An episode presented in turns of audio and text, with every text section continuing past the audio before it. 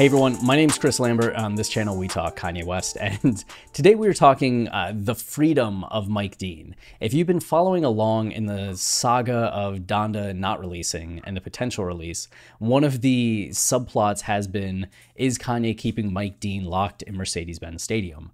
Uh, Mike Dean is a longtime Kanye collaborator, known mostly for mixing and engineering, but he has also been a songwriter and producer. He's the one that plays the sweet guitar solo on Devil in a New Dress and Hold My Liquor. And you can see this post on Instagram saying uh, the MC DSP, which is whatever this thing is here.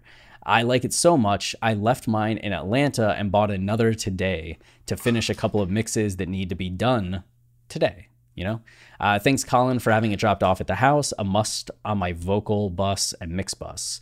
I don't know what those are, and I don't know who Colin is, but uh, leaving his in Atlanta to finish a couple of mixes. Those mixes could be for Kanye and Donda. They could be for Travis Scott as Travis continues to work on Utopia. Uh, they could also be for Mike's own solo projects. He is doing a show on, I believe, August 22nd.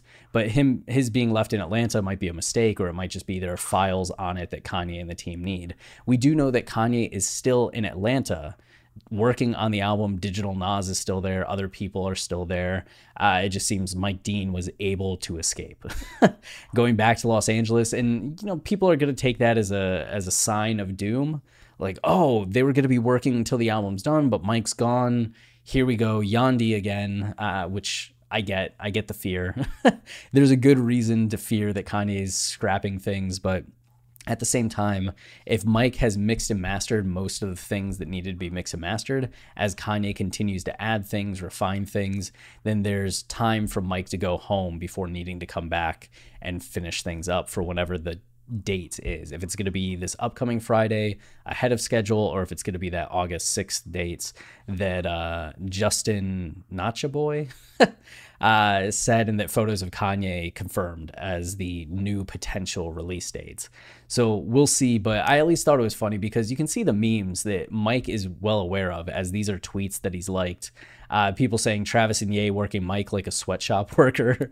this was posted the other day. Uh, the real Mike Dean and Kanye West right now. Is the album done mixing, Mike? You literally recorded 12 new songs six hours ago. Like, yeah, Kanye, you keep adding things. How can you expect me to finish the mix?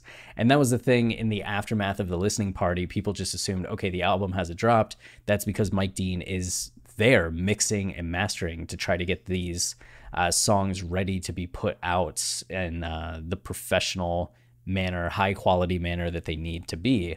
Uh, and then you can see Spider Swag here updating it to include the blunts because if you don't know this about Mike Dean, this is an accurate representation of him. He always has a blunt. If he doesn't, then it's not Mike Dean. um, and yeah, he's just he's back home. He's free. So we'll see if he ends up back in Atlanta, if he's just working remote now. But in case any of you don't know, Mike Dean is a legend.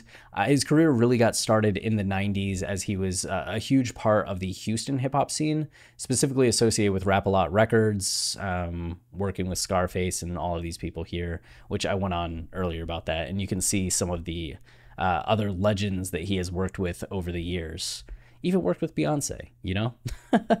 so if you want more information about Mike, you can check out the Wikipedia article and uh, go on from there. But we'll see what updates await us on the album itself. So that's it for this video. If you are enjoying the channel and you want to support us, the easiest way is to like, subscribe, or comment, as any of those things tell YouTube this is a channel people like. So then they show it to others, which goes a long way in helping the channel grow. We also have our podcast, Watching the Throne, a lyrical analysis of Kanye West, that is the most complete uh, like analysis of Kanye's songs, like the themes, the narratives, the meaning uh, in existence. You won't find better analysis anywhere else on the internet in the world. This is it. Uh, the thing that Travis and I are most well known for is our ability to deconstruct narrative and theme and find meaning, uh, whether it's albums, movies, TV shows. We have our whole movie website, Film Colossus. So if you want to experience the best analysis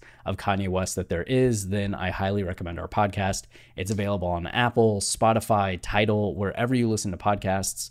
And so far, we've covered the college dropout, late registration, graduation, 808s and Heartbreak is almost done. Ye, Kids See Ghost, and Jesus is King.